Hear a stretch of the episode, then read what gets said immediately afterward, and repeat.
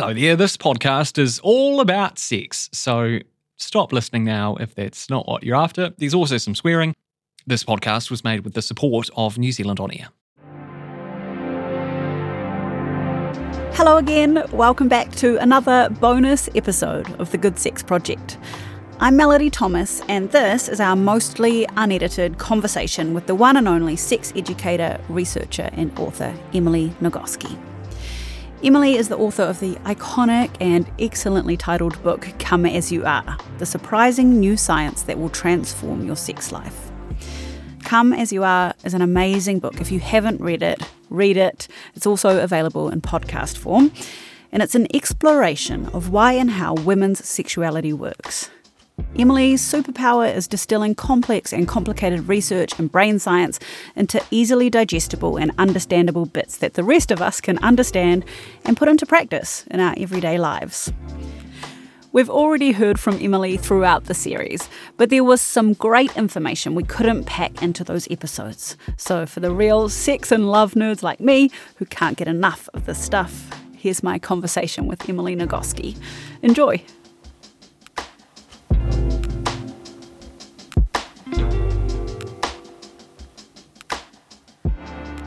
I did not know the truth about the hymen until I was already teaching at the college level. And my students asked some really specific questions about the hymen. And I was like, you know, I don't know in that much detail what's true about the hymen.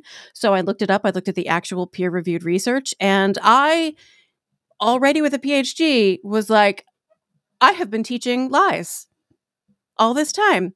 So it turns out the hymen is an entirely functionless. Well, there are some people who thinks it has some function or other, but basically, it's this totally functionless fold of skin over the mouth of the vagina on people on a number of people who are born with vaginas. It can be all kinds of different shapes. Some people have imperforate hymens, which means it's entirely solid. Some people have microperforate hymens, which means it has a lot of small holes. Some people have septate hymens, which means that it's got two holes, and so it appears as like a strand of skin across the mouth of the vagina. And the reason it varies so much is that there has not been selection pressure on it. It does not have an evolutionary function that has been selected selected for. It is not, as my husband jokingly calls it, a freshness seal. It is not a marker of whether or not anything has ever been put into that vagina. There are people who have given birth whose hymens are intact. Like any human skin, if it tears, it heals yes, it changes with hormones and with age, but the hymen is is not this like mystical thing that magically breaks and is gone forever. And it can't differentiate between a tampon and a penis. It doesn't know whether you have lost your virginity, whatever that even is. Um, and it certainly can't tell whether or not you agreed to have something inside your body. So, why does this functionless fold of tissue have so much cultural weight attached to it? And it's because in the Western world, the English speaking history is that uh, women's bodies were the property of their fathers and then of the men who purchased them or who agreed to take on responsibility for them. And the hymen was decided to be an indicator of whether or not this person had ever had intercourse previously, which, uh, if it's still there, it's a marker of purity, which helps sort of like guarantee the purity of the product they were purchasing. They would know that any, they would have evidence or reason to believe that any children this woman bore would be their genetic progeny and they wouldn't be investing their parental resources into a human who was not their child all this is inferred from a fold of skin over the mouth of the vagina. That, and it doesn't, there's no relationship. None. Yeah, right. It made me think of, is it T.I., who's the kind of rapper who a couple of years ago was discussing how he goes God. to gynecological appointments with his daughter to check on the state of her hymen? Yeah. Yep. Fathers own their daughters' bodies. Cool. Historically. It's a classic. It's a classic. there are so many stories like this, right? There's so many stories we tell yeah. that have no base. It's difficult biology. to think of uh, an anatomy part that is uh, part of the ensemble of genital parts that uh, when we see them on a human infant, we go, it's a girl. There's basically no part of that that is not just like layered with mythology.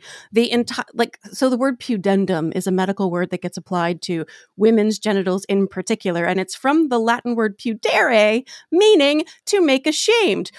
Why are we naming women the the it's a girl type genitals with to make ashamed? Well, according to medieval anatomists, it's because you see, these genitals are tucked away between the legs, hidden, like they're shy and ashamed, as opposed to the it's a boy type of genitals, which are like standing out proudly in the front. I guess it's this metaphorization that we impose on top of what's actually there. It's so funny. I mean, I just imagining the first person to see that it's a girl genitals and be like, "Oh, look at her, she's embarrassed." And it's like you're literally looking at it. It's not it's right, there. It's right there. It's literally right there. Um, this is a big question, but what do you think is the single most important piece of information that you know, the one thing that if you you could get across to people to help them on the road to better, healthier, happier sex lives that they should know? I want to say that it's literally everything you were taught early in your life, like in the first 20 years about sex, uh, was fundamentally both wrong and wrongheaded. And we need to start from scratch. But like, I feel like that's not very helpful. So, in your process of starting from scratch, start from here. Center pleasure. Sexuality is not about what you do or who you do it with or where or in how often, which positions you do it in, or even how many or- orgasms you have. It's whether or not you like the experiences your body is having. If you like it, you are doing it right. And if you don't, then it's t- time to look for th- if see if there are things that you do like. And I know this is not as straightforward as it sounds because I have had plenty of people, particularly people who were raised as girls, who tell me that they can't even recognize pleasure because so much of the feminine cultural messaging is about like your partner's pleasure is so much more important than yours. Yours really doesn't count. Make sure you're always pleasing your partner and meeting their expectations. And so when you're in an experience with a partner, all your attention is focused on whether or not they're having a good time. Are their expectations being met? Or is your body doing the things that it should be doing? And how do you look? And and are you putting on a good show for them? So much so that you have no attention left for even noticing what the experience feels like. So there are a lot of people who get to adulthood who don't even know what sexual pleasure feels mm. like. And that's step one. What does it feel like inside your body when you experience pleasure? Mm. How do you feel about the pleasure that your body is capable of? Because not all of us grow up believing that it's okay for us to experience and especially dwell in pleasure.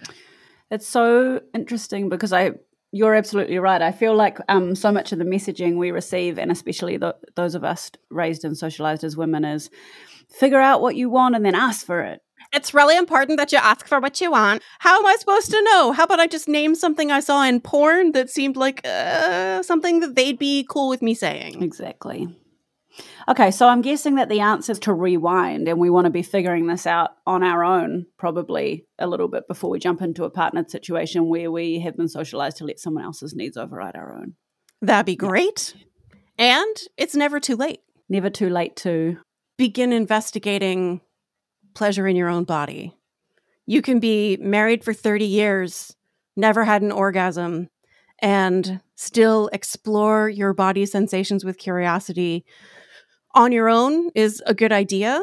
Uh, if you have the kind of connection with your partner that can sustain them stimulating you while you really like forget about them and their needs and are just tuned into you, that can work too.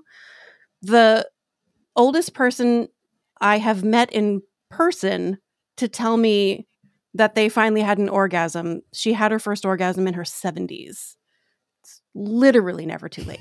So, can you um, with your incredible brain that is so good at taking science and making it snackable or digestible for the rest of us plebs, Can you please tell us about the dual control model of sexual response and how that feeds into our sex lives? It's so important. I think peop if people understood this, I think it would it could be huge. So you know that. You know that. That's what the whole book is about. I feel Let's- like- let's do it. When people first learn it, they're like, oh, there's a brake. But then once you know it, it's like you always Mm, knew it. Exactly. So it's actually really simple. It's called the dual control model, which means there are two basic parts. And really, the big idea here is just that what if sex works in your brain the same way as pretty much everything else in your brain, which is a partnership of an, of an excitatory impulse and an inhibitory impulse. So the excitatory impulse, the sexual excitation system, or the accelerator, uh, notices all the sex related information in the environment. So, this is everything you perceive with your exteroceptive senses, everything you see, hear, smell, touch, taste. It's also everything you think, believe, or imagine, and everything of your internal body sensations that your brain codes as sexually relevant. And your brain sends, the accelerator system sends that turn on signal that many of us are familiar with. And it's working at a low level all the time. Right now, here we are just talking about sex related stuff. We were just talking about clitorises and things. That's a little bit sex related. So there's just there's just a little bit of turn on signal. Fortunately, at the same time, your brakes are noticing all the good reasons not to be turned on right now. So it's everything that you see, hear, smell, touch, taste. It's everything you think, believe, or imagine, and it is all the sensations inside your body that your brain codes as a potential threat. And it sends a turn off signal. So the arousal process is a dual process of turning on the ons and turning off the offs. And when people are struggling with any aspect of arousal, desire, orgasm, pleasure, sometimes it's because there's not enough stimulation to the accelerator. It's more often the case, though, that there is too much stimulation to the brakes because the brakes don't just respond to sex related stimuli that are a potential threat, it responds to everything in your whole life that could be a potential threat. So that's your stress levels. Anybody stressed today? It's your body image, it's your trauma history, it's how your relationship is doing today, how your relationship has been doing for the past little while. It's how you feel about, you know, the state of the world. Yeah. All the good reasons not to be turned on right now. When people were at the beginning of the pandemic, people were like, there's going to be a baby boom because everybody's at home with nothing else to do. And I was like, y'all do not understand about the dual control model and the brake. Yeah. Yep. Yep. Yep. Yep. So within each individual, there's an accelerator and a brake. And I'm guessing that each individual has different levels of sensitivity when it comes to either overactive, I'm saying overactive, Yes. but in quotations, accelerator, uh, under Very sensitive. Yeah. Sensitive versus non sensitive of each. Right. It's literally a bell curve distribution. Most of us are in the middle, but a few people have like either really sensitive accelerators. And you can imagine, like, if you're driving a car with a really sensitive accelerator, you know, on Ted Lasso, there's the football player who drives a Ferrari and he's like, no, it's too much car for me. That's a car with a really sensitive accelerator, and he does not have control over it. And that's what it's like. It can seem really appealing to have a sensitive sexual accelerator, but these are the folks who are more at risk for sexual compulsivity and sexual risk taking because their accelerator is really sensitive and maybe their Mhm. brakes are not responsive enough to counterbalance that. And also, some people have really not sensitive accelerators, and those are the folks who are most likely to identify as asexual. So, this was a really big, important piece of information for me when I first looked at the research on asexual folks. It is not that they have really sensitive brakes and they're just like turned off and inhibited. It is that they have low sensitivity accelerators. So, it just takes a lot of sex related information to get their accelerator activated in a way that they can even notice. That's interesting. So does that mean that asexuality is malleable? Oh, that's a really complicated question. So, just to start at the beginning, asexuality is sexual orientation. And this is a thing people get wrong. They think it's a lack of sexual desire. That's not what it is. There are ace folks who have sexual desire. They are arousable. They may masturbate. They are interested and curious about sex. They're just not attracted to anyone in the way a gay person is attracted to people of the same sex, and straight people are attracted to people of a different sex, and bi plus folks are interested in people regardless of their gender so it's an it's a sexual orientation in that way. So it's not even about not having sexual desire. It's about sex really like there's no people that particularly draw their attention. It's there are lots of micro labels. So there's an asex educator named Aubrey Lancaster who says that the purpose of a label is to communicate boundaries and mm. needs. So when we ask if it's malleable, people's boundaries and needs shift as their lives shift. So I think anybody claiming an identity is doing it to communicate their boundaries and their needs, something that's just really true for them. And that can change. And the better we are at accepting that, like, people change over time, sexuality is fluid, all of it, the closer we come to world peace. So the same thing goes with really sensitive brakes. Folks who have really sensitive brakes, it's only a handful of people. It's like a you know five percent of the population. Um, they're the ones who are most likely to experience difficulty with desire, arousal, and orgasm. I would have thought that there would have been higher the sensitive brakes because so many but that's but it's not what you're about to tell me is that it's maybe not necessarily sensitive brakes that are getting in the way for a lot of the other people it's, it's that there's a bunch of stuff hitting yeah, the brakes. Yeah, yeah, yeah, yeah, The weight of the stuff hitting the brakes. Okay, well, that's a great uh, segue into context. Let's talk about context, shall we? Let's. When you first mention context, or say, you know, if you're not feeling in the mood, change the context. People imagine candles in a hotel room, but that's not what you mean. Can you please explain to us what you do mean? Yeah. It's not that those aren't ever part of hmm. context, but really what context means is a combination of your external circumstances and your internal state. So I was recently watching a YouTube video about uh, some new parents who were talking about the impact of having a young child on their sexual connection. And one of the things that was true was that it's a heterosexual couple, and the mom was like, I cannot even start being interested in sex if the baby is in the room. And the dad was like, I do not have that issue. So different people respond to different external circumstances differently. It's the same way for me and my husband and the dogs. And the dogs. Is it okay to have the dogs in the room? Are you the yes or the people no? vary. I'm fine with it. I feel like maybe a dog would be fine, but a cat, I think uh, they know too much. I don't think I'm letting a cat in the room. the problem is when they like get on the bed and start wanting to like play the game. Yeah, that's yeah, not no, awesome. No, they're not. They're not playing but, this game. But then again, people all vary. Um, I met a couple. This woman sought me out to tell me this story. She and her husband and her three kids would go to a little vacation town on the Mediterranean for their vacation every year. They rented the same very old house on the Mediterranean. Um, and like every year, this couple had great vacation sex. And vacation sex is a thing for a lot of people because you have hugely changed the context. You have gotten away from all the stuff that is stressing you out. You have totally shifted into a different state of mind. Um, but one year, this same house was not available, so they rented a different house. And the sex was kind of just okay. And they got home and were like, "What? What happened?" What I love is that they didn't say what went wrong. They didn't say what's wrong with me or what's wrong with you or is there something meaningful different about our relationship. They just looked at these circumstances and were like, "What what changed?" And what they realized is that the first house is so old, a thing that happens in the Mediterranean in old houses, the beds are built into the wall. They're stone which means there's no creaking and no banging and no worry about waking up the kids and being interrupted. And the elimination of that one worry was enough to make a total transformation to the quality of the sex. So when they decided to build their own home, they built their bed into the wall. I love that story.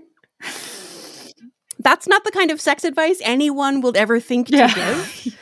But when you know that it is perfectly normal for context to influence your perception of a sensation like tickling is the classic example right? Um, so, if, so if you're feeling fun flirty playful already turned on with somebody you feel great about and they tickle you it's not everybody's favorite it is some people's favorite but it can feel good and lead to other things. But if that exact same certain special someone tickles you when you are pissed off at them does that does that feel fun flirty and like it could no you want to hit somebody in the face and the thing is, it's the same sensation, right? With the same person. But because your internal state is different, the way your brain interprets that sensation is opposite. Mm. And that is normal. The way people often experience this in real life is, you know, at the beginning of a relationship, the hot and heavy fallen in love stage, you're like making dinner for you both of you and uh, your partner comes in and starts kissing you somewhere special and puts their arms around you and your knees melt and you let dinner burn.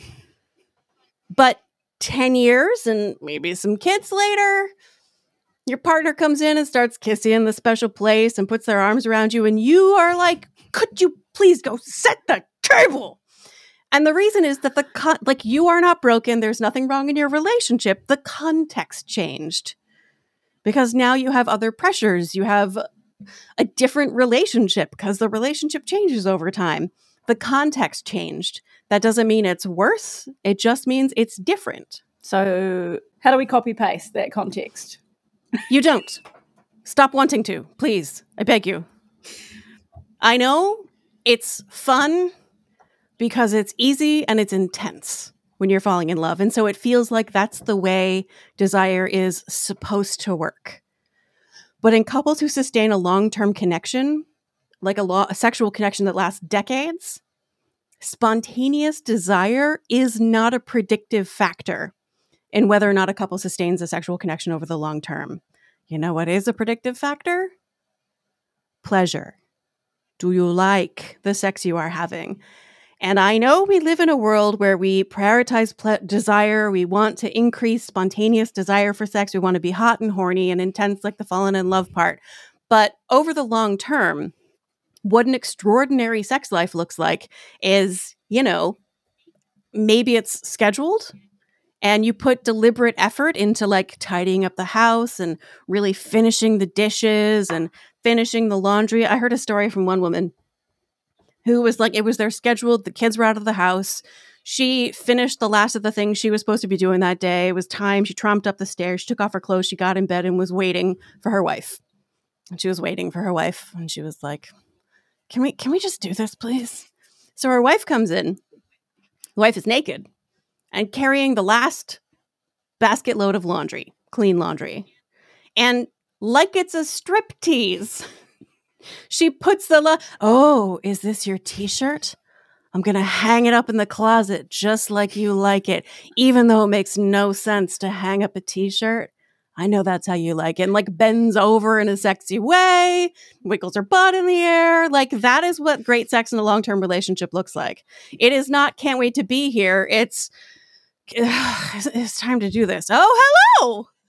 And laughing riotous giggling because it is silly and absurd to roll around with our skin pressed against another person, and putting our mouths on each other's genitals. And it's very bananas that we do this. So, but why why would we? Why would we spend why would we stop doing all the other important things we could be doing?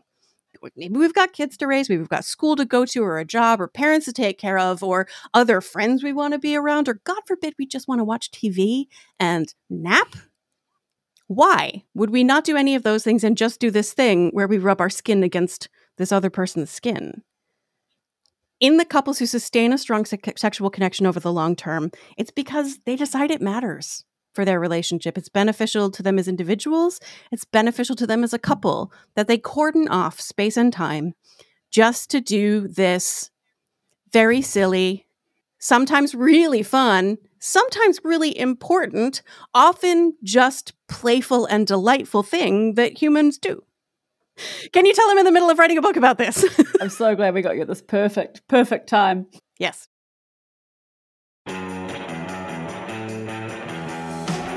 Kia ora, I'm Adam Blair. I played the great game of rugby league for the Storm, Tigers, Broncos, and the Mighty Warriors. And I'm Goran Paladin, sports presenter and rugby league fanatic. I won a World Cup too. I played 51 tests for New Zealand. Yeah, he's a national treasure, people. Come on.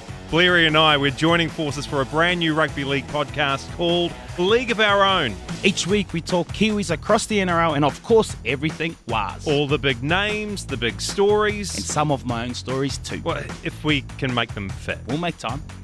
Okay. League of Our Own with Blairy and Goran. Debut ep dropping on Wednesday afternoon and every Wednesday after that. You can listen through stuff.co.nz or wherever you get your podcast. Proudly brought to you by Snap Rentals. Mate, your your stories are way too long, eh? Nah, we've got to take them on a journey. oh, the journey. Yeah, of course. If you don't have time to read the in depth stories or you just prefer to listen instead, the Long Read from Stuff is the podcast for you. Each week, we showcase one of our excellent pieces of journalism, telling important or entertaining stories from the world of crime, sport, history, culture, and more. You also get to hear from the journalists themselves about how they uncovered the story and how it came to life. So, for your weekly dose of long form journalism, beautifully read, subscribe to the Long Read from Stuff wherever you get your podcasts.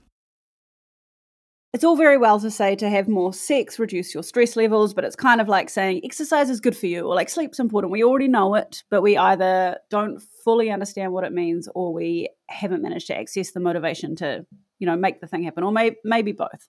So, can you talk to me a little bit about the ways, the kind of neurochemical and biological ways that stress can impact our desire, arousal, sexual functioning? Yeah. So if we think about the biochemistry of the stress response in our bodies, we've all heard of fight or flight, right?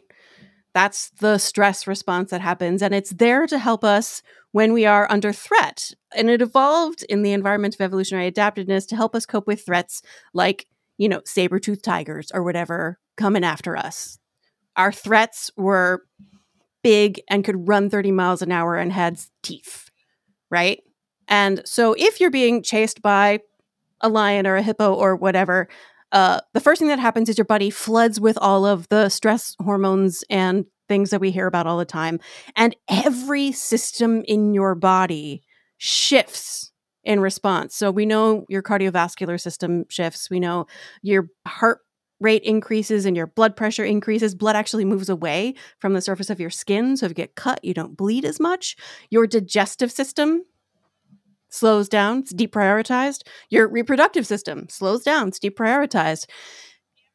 Every physiological system changes that includes your attention. It narrows down to just this one problem. So it is difficult to shift your attention away from this one thing and like think creatively or out of the box or about anything other than the threat that has activated this biochemistry. Now, if you're running away from a threat and you have all this physiology happening, there's really only two possible outcomes. Either you are eaten by the lion, in which case eh, none of the rest of this matters, or you survive, you run away, you save your own life, and you live, and you watch the lion give up and trot away, finding some other human to feed to her young. And how do you feel? You've run away from the lion as fast as you possibly can. You got up the tree, you see it wander away, and you're so relieved and you're glad to be alive and you love your friends and family and you can't wait to go tell them the story of how you survived. That's the relaxation response, and it's the end of a complete stress response cycle. We are now, alas, almost never chased by predators that can run 30 miles an hour and have uh, sharp, pointy teeth.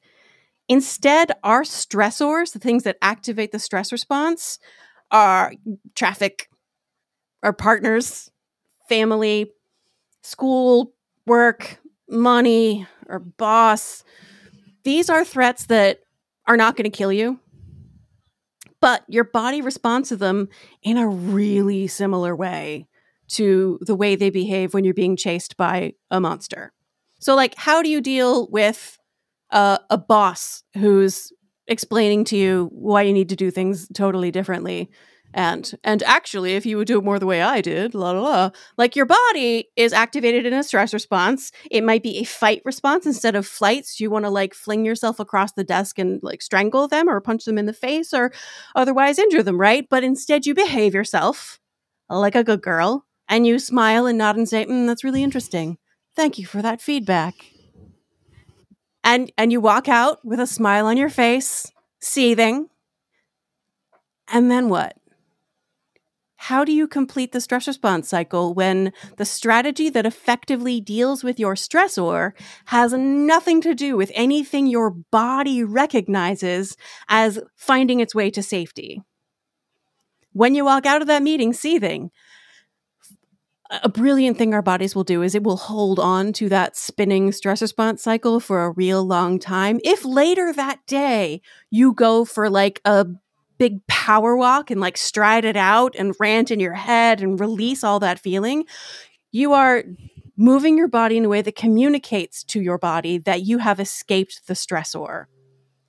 The process of dealing with the stress itself is separate from the process of dealing with the thing that activated the stress in the first place. Physical activity is probably the most efficient for most people. It's not available to everyone for any number of reasons. Creative self expression, laughter, a good old cry. I'm a big fan of the good old cry. If you just deal with your problems and don't deal with the stress itself, if stress is something that hits your brakes, which it is for a lot of us, then the stress is going to continue to hit your brakes even after you have solved all the problems. The really good news about all this mean is that you that if you can solve your problems without completing your stress response cycle, you can also complete the stress response cycle even if you haven't dealt with the stressor, which is really important because a lot of our stressors do not go mm. away ever. But if we deal, if we complete the stress response cycle so that our bodies can return to uh, the relaxation response, all of our body systems recalibrate to normal. They actually get stronger and healthier as a result of getting all the way to the com- relaxation response. Then it's not going to hit your brake, even though the problems still exist. Thank you for condensing your entire um, other book into five minutes for me. Yeah. It's actually just the first chapter. yeah, yeah. There's more to that. There's more to that. Read Burnout.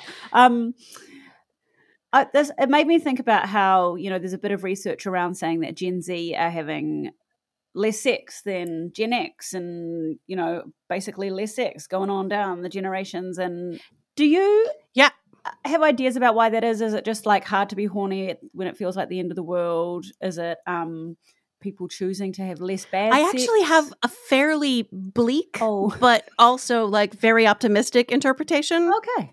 Uh, which is so I've seen the data on frequency of sex spanning more than a century, and there's there is a, a slow but definite decline in frequency of sex over the last hundred plus years. And while I think there's probably a lot to be said about how like stress levels are increasing, there's a difference between the state of our bodies and the state of our world, and that's disorienting and our bodies don't know what to do with it. But I think a bunch of it has to do with the fact that women can say no mm. and their partner has to listen. That a lot of the sex that was happening before maybe wasn't super consensual because there was no such thing, especially when you were married. Legally, there's no such thing as giving or denying consent. Your body is the property of the man who married you. And that has changed. Yay. I see what you mean by bleak, but also optimistic. I've also thought about it in terms of, you know, just generally, we're not, hopefully, not lying back and thinking of England as much. You know what? The Victorians uh, get a bad rap. It was the Edwardians who rewrote Victoria. Everybody likes to think of the previous generation as being idiots. Uh, like they're doing it wrong. And I use ableist language there sort of in a deliberately provocative way. But like we like to judge people in the past. And um, there's a historian, Fern Riddell, with several great books on the history of sexuality. One of the cases she makes is that the Victorians, when you look at the actual research on Victorian sexuality, the contemporaneous research, they were having a bunch of sex. They completely understood what female orgasm was and they valued it. I mean, depending on the subculture, but like it actually was important to them. And the Edwardians came along and rewrote that history because uh, they wanted to believe that they were doing sex better. Yeah, we really backtracked for a little period there. Really working our way, clawing our way back. Uh, I mean, we were. I, things might be different in New Zealand, but in uh, in the United States at the moment, it feels like it's a major, major backsliding happening Yeah. right now. It's it's bad here. Oh, I'm sorry. I mean, I think um, I think things are less bleak than that in New Zealand, but it does. Uh, there is a general feeling for sure. Yeah, everybody I know wants to move to New Zealand. I know, I know, I know. Every time we're on the world stage, I'm like, stop talking about us. I just want people to not know that we exist. yeah, I mean, you can come and your fr- cool friends can come, but like otherwise, let's just keep it on the down low. um, okay, this feels like you know one of those things where someone tells you and you're like, oh, I kind of knew that already. Being raised in a sex negative culture impacts your sexual functioning and sexual well being. Yeah. strange, weird. That who Who who thunk it? thunk that being taught that sex is dirty, dangerous, and disgusting would hit your brakes? So, can you quickly break down the different messages? You do it so well in your book the moral message, medical message, media message, the things that we are told and Yeah. how that then impacts us. Yeah. So the moral message is this sort of historical line of reasoning that says that there are certain ways that good people behave. And of course, the rules are different for the it's a girl type people and the it's a boy type people. Uh, and you must behave according to that, or else you are a bad person who does not deserve to be part of human society and you'll be kicked out of the culture. So that's that's the moral message. And like when you hear it out loud, you're like, "Oh, obviously." But then again, I live in a country that was founded by the Puritans who left Britain because the British were too morally lax about Mm. sex. Cool, cool. Cool. Yeah. And those those moral messages are the things underlying all the arguments about basic bodily autonomy, uh, and certainly about uh, LGBTQIA2 plus folks. Those are all grounded in the morality of sexuality and conforming to the misogynist patriarchal gender mm. binary. Insert short commentary that I won't actually go into about uh, all of the traditional cultures that were non binary and uh, imperial Christian forces came in and eradicated their non binary identities. And now the Pope is calling it gender ideology, is he called it colonization. He called gender Oh, ide- gender wow. ideology colonization. Oh, wow. That is the opposite of how wow, it worked. Wow, wow, wow. That's the opposite of history. Wow. Oh, I have feelings That's about that. amazing. So then there's the medical message where like medical science has a specific point of view about like what counts as a normal sexual functioning. Um you'll be shocked to learn that the medical message is mostly grounded in patriarchal views where men are the default and the ways that women vary from men are the ways that they are broken and need to fix themselves. That has been changing very slowly uh, since about the late 70s, early 80s, when, shocker, more women became physicians and sex researchers. So, as the research gets better, the standard narratives of women as broken men is crumbling under the weight of the evidence. Can you give us one very quick, specific example of of that? You know, of of the ways that women. Orgasm during intercourse, penis and vagina orgasms, Freud. That vaginal orgasms from penile vaginal intercourse are the mature ones, and clitoral orgasms are the immature ones, It's amazing. eh? which is a really good story if you have a penis and enjoy putting it into vaginas. Like it is a very helpful narrative to have um, when that's the kind of sex you want to be having with somebody with a vagina. You blame them for being immature if they need clitoral stimulation to have an orgasm. Cool. So, over multiple studies across a hundred years now, it's become really clear that only about a quarter, maybe a third, of cisgender women are reliably orgasmic from penis and vagina stimulation. In the research, they call it unassisted intercourse, which I find very funny.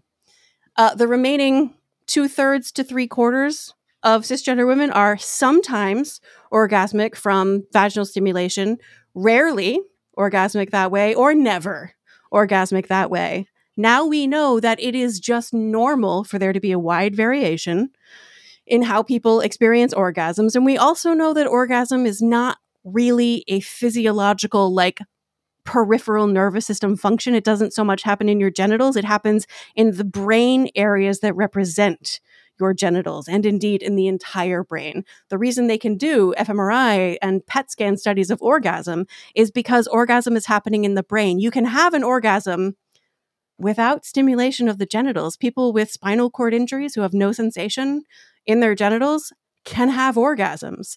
No one can have an orgasm with genitals but not a brain. Hang on, hang on, hang on. Because the third kind of message that you t- discuss in your book is Media. the media message and discussion of orgasm is a perfect lead in because what we see in the movies is all. I don't think I've ever seen anyone. I mean, obviously, I'm not expecting a close up of clitoral stimulation, but I'm I'm not getting any suggestion that's that's happening during penetrative sex in any film that I've seen. It's it's always a penetrative orgasm. Oh, yeah. It's like we are vaginally orgasmic, and that is normal. And if not, you're broken. Yeah, it's the whole narrative of like desire happens spontaneously, easily, reliably. Uh, but you don't need any foreplay. You can just go right from making out to having hot sex against the wall, penetration. I literally had a student talk to me because she was worried that her clitoris was broken because there were times when her partner stimulated her when it felt irritating rather than pleasurable. And it turns out they had not done anything before they touched the clitoris. They truly had been convinced by uh, mainstream and porn representations of sexuality that touching the clit in any context was instantly and automatically, reliably going to feel good all the time, no matter what. Like, there is no kind of stimulation a human being can experience that instantly, automatically, reliably feels good every time. Like, I can't touch my nose and have it feel good every time because the context changes how I perceive that sensation. Yeah, before. Yeah, you need to preheat the oven. And by oven, I mean brain. so we live in this sex negative culture that as much as we may try is giving us all these messages about how our bodies and our sexuality are wrong and, inadequate and um, this is obviously impacting our sexual well-being. So how do we begin to create you know i think you call it a bubble of sex positivity or to you know maximize pleasure and enjoyment and okayness peace with our bodies in a world that is telling us that we are gross and wrong and strange and weird. Yeah. Uh, it's it's a combination of actively pursuing our own authentic sexual selves, exploring what's truly right for us without reference to other people's opinions, combined with grieving for all that time we spent believing those lies, all the time we spent following someone else's rules. We were promised that if we just followed the rules, we would get pleasure, we would get satisfaction, we would get our reward, and it turns out none of, none of it was true. If we follow the rules really well, we'd just end up trapped in somebody else's idea of who we're supposed to be. So it is an act of rebellion to explore your own personal experience of pleasure. And it necessarily brings with it this mourning for the sexuality that we might have had but can never go back and have for ourselves. And you, you got to do both of those things side by side. Because if you are holding on to the grief and the anger, because it, it's not just that you feel sad, you feel angry that you were lied to for so long and missed out on so much because people wanted you to believe these lies. You have to purge that stuff or else it'll like hang around inside you and uh, hit the brakes. Okay, I have a million more questions and I'm going to narrow it down to two. I have seen on my Instagram feed um, from time to time, and I think in news headlines, uh, basically people either ever advertisements for or headlines talking about the Viagra for women or the new thing that will increase um, desire and arousal for women. Can you just give us a little for people who might see that in their feeds or see those headlines, what do we need to remember when we see that? If they worked, the evidence is sketchy. If they worked, their point would be to increase desire. And where we started was that desire is not the thing, pleasure is the thing. There's this great analogy that I learned from a sex therapist in New Jersey named Christine Hyde. She tells her couples with differential desire imagine you get invited to a party by your best friend. You say yes because it's a party and your best friend. Uh, and so the date is approaching, and you start thinking, I'm going to have to find childcare. It's going to be traffic on a Friday night. Am I really going to feel like putting on my party clothes at the end of a long week? But you know what? You said you would go. So you go. You put on your party clothes and you show up to the party. And what happens then? You have fun at the party a lot of the time. And if you are not having fun at the party, is there any amount of like just really, really wanting to go to a party that's going to make that party worth going to? Desire is not the thing. Don't worry about how much you like crave or can't wait to have sex. Have this is another thing from Peggy, Peggy Kleinplatz. She asked her clients, What kind of sex is worth wanting? If the sex available to you is not worth wanting, the problem, of course, of course, you don't want it. It's not worth wanting. Pleasure is the thing. So rather than uh, taking a pill to make you want sex that may or may not be worth wanting, what if you explored creating a context that makes it easier for your brain to access pleasure? Beautiful. Chef's kiss. So, a big thing that we have grappled with in this series and talked about a bit is sex positivity, um, what it means, and how we have interpreted it and the gap between those two things. So, this is basically how I think about it, and you just interject or add things as you will. But it feels like, especially for people socialized as women and reaching for sexual empowerment, but without any deep understanding of any of the stuff, any of the context, any of how our histories impact us, we've ended up in the situation of like, all sex is good and any sex is better than no sex and and this expectation that has pretty much always been the expectation for men that um, women and girls and people socialized as women and girls should be up for it always up for anything. And first of all, I'd say that probably that model hasn't actually worked traditionally that well for men. Uh, and it certainly doesn't seem to be serving a lot of women. So I feel like our the sexual empowerment of women is kind of a copy and paste of what we've seen men doing that hasn't really been working for them, isn't really working for us. Yeah, it's weirdly second wave, right? Second wave feminism is this idea that women can do anything that men can do, which means women not taking on the same like serfdom positions within capitalism and making money and being assholes and working hard and destroying themselves in the name of getting ahead because women can do anything men can do and men also destroy themselves in service of mammon. Yeah, I get Sorry, this is my anti-capitalist oh, rant. I agree. so it's weird that sex positivity hasn't shifted. But that's not how I so when I use the term sex positivity, what I mean is everybody gets to choose how and when they are touched, and they get to choose how they feel about their own body. Period. It's basic bodily autonomy and the freedom to have opinions about your own body independent of other people's opinions about your body. So can you tell me and I and I'm I know the answer is going to be in part um, it's as many things as there are human women in the world, or, or but sure. but can you describe for me a sex positive, sexually empowered woman in 2023? Yeah, this is actually chapter six of my book. It might be chapter five. I might be moving it around.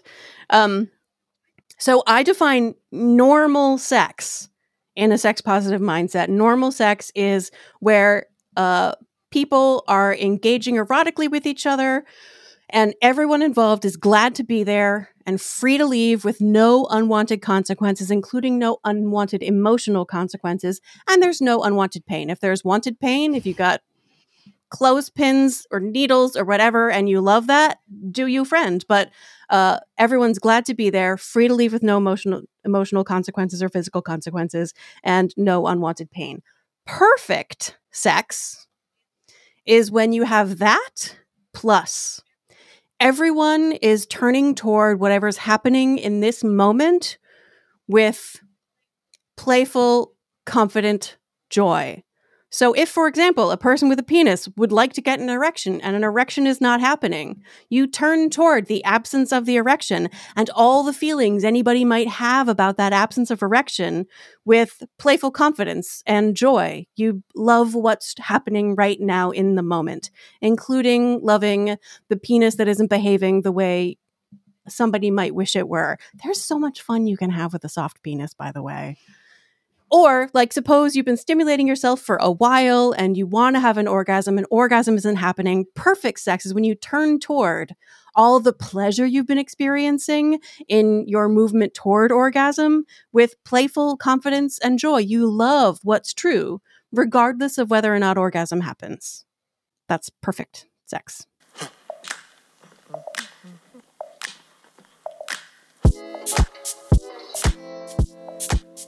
Thank you, Emily Nagoski, for giving us access to your incredible brain there. If you haven't already, read the book Come As You Are.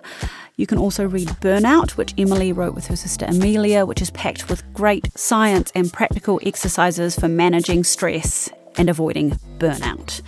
Also, keep an eye out for the book she's writing right now, which she paused working on to talk with us. Prepare for an unfiltered journey through the harsh realities of infertility. My name's Nadine Higgins. I'm a broadcaster, a journalist, and I've been trying to make a baby with my husband. That's me. I'm Dan, and we reckon infertility is lonely enough without making it a dirty little secret.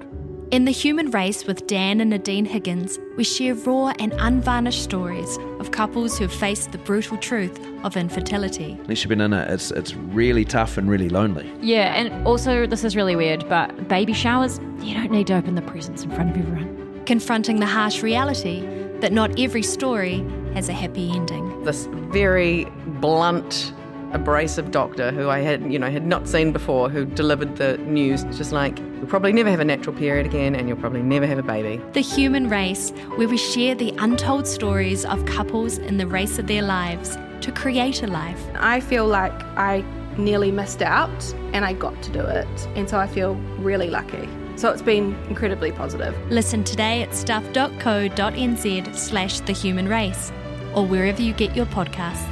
The Human Race is proudly brought to you by Elevate. I think you're conflating a whole bunch of issues. Don't want to be held to account no, on I- what- rising child No, abuse numbers. you can manipulate crime statistics. I promised I wouldn't have a tanty about gotcha journalism. Hang into the National Party's attack line there. that what Chris- it would be a resignation offence if I didn't deliver tax reduction. Yeah, yeah we're, I'm not worried about it at all. Nothing That's what iffy we're in there. That focused sits with you perfectly fine. That's what we're that's what we're focused on. Whatever happens in politics, the weird, the wonderful, the important, the thought provoking, we got you. Listen to Tova wherever you get your podcasts.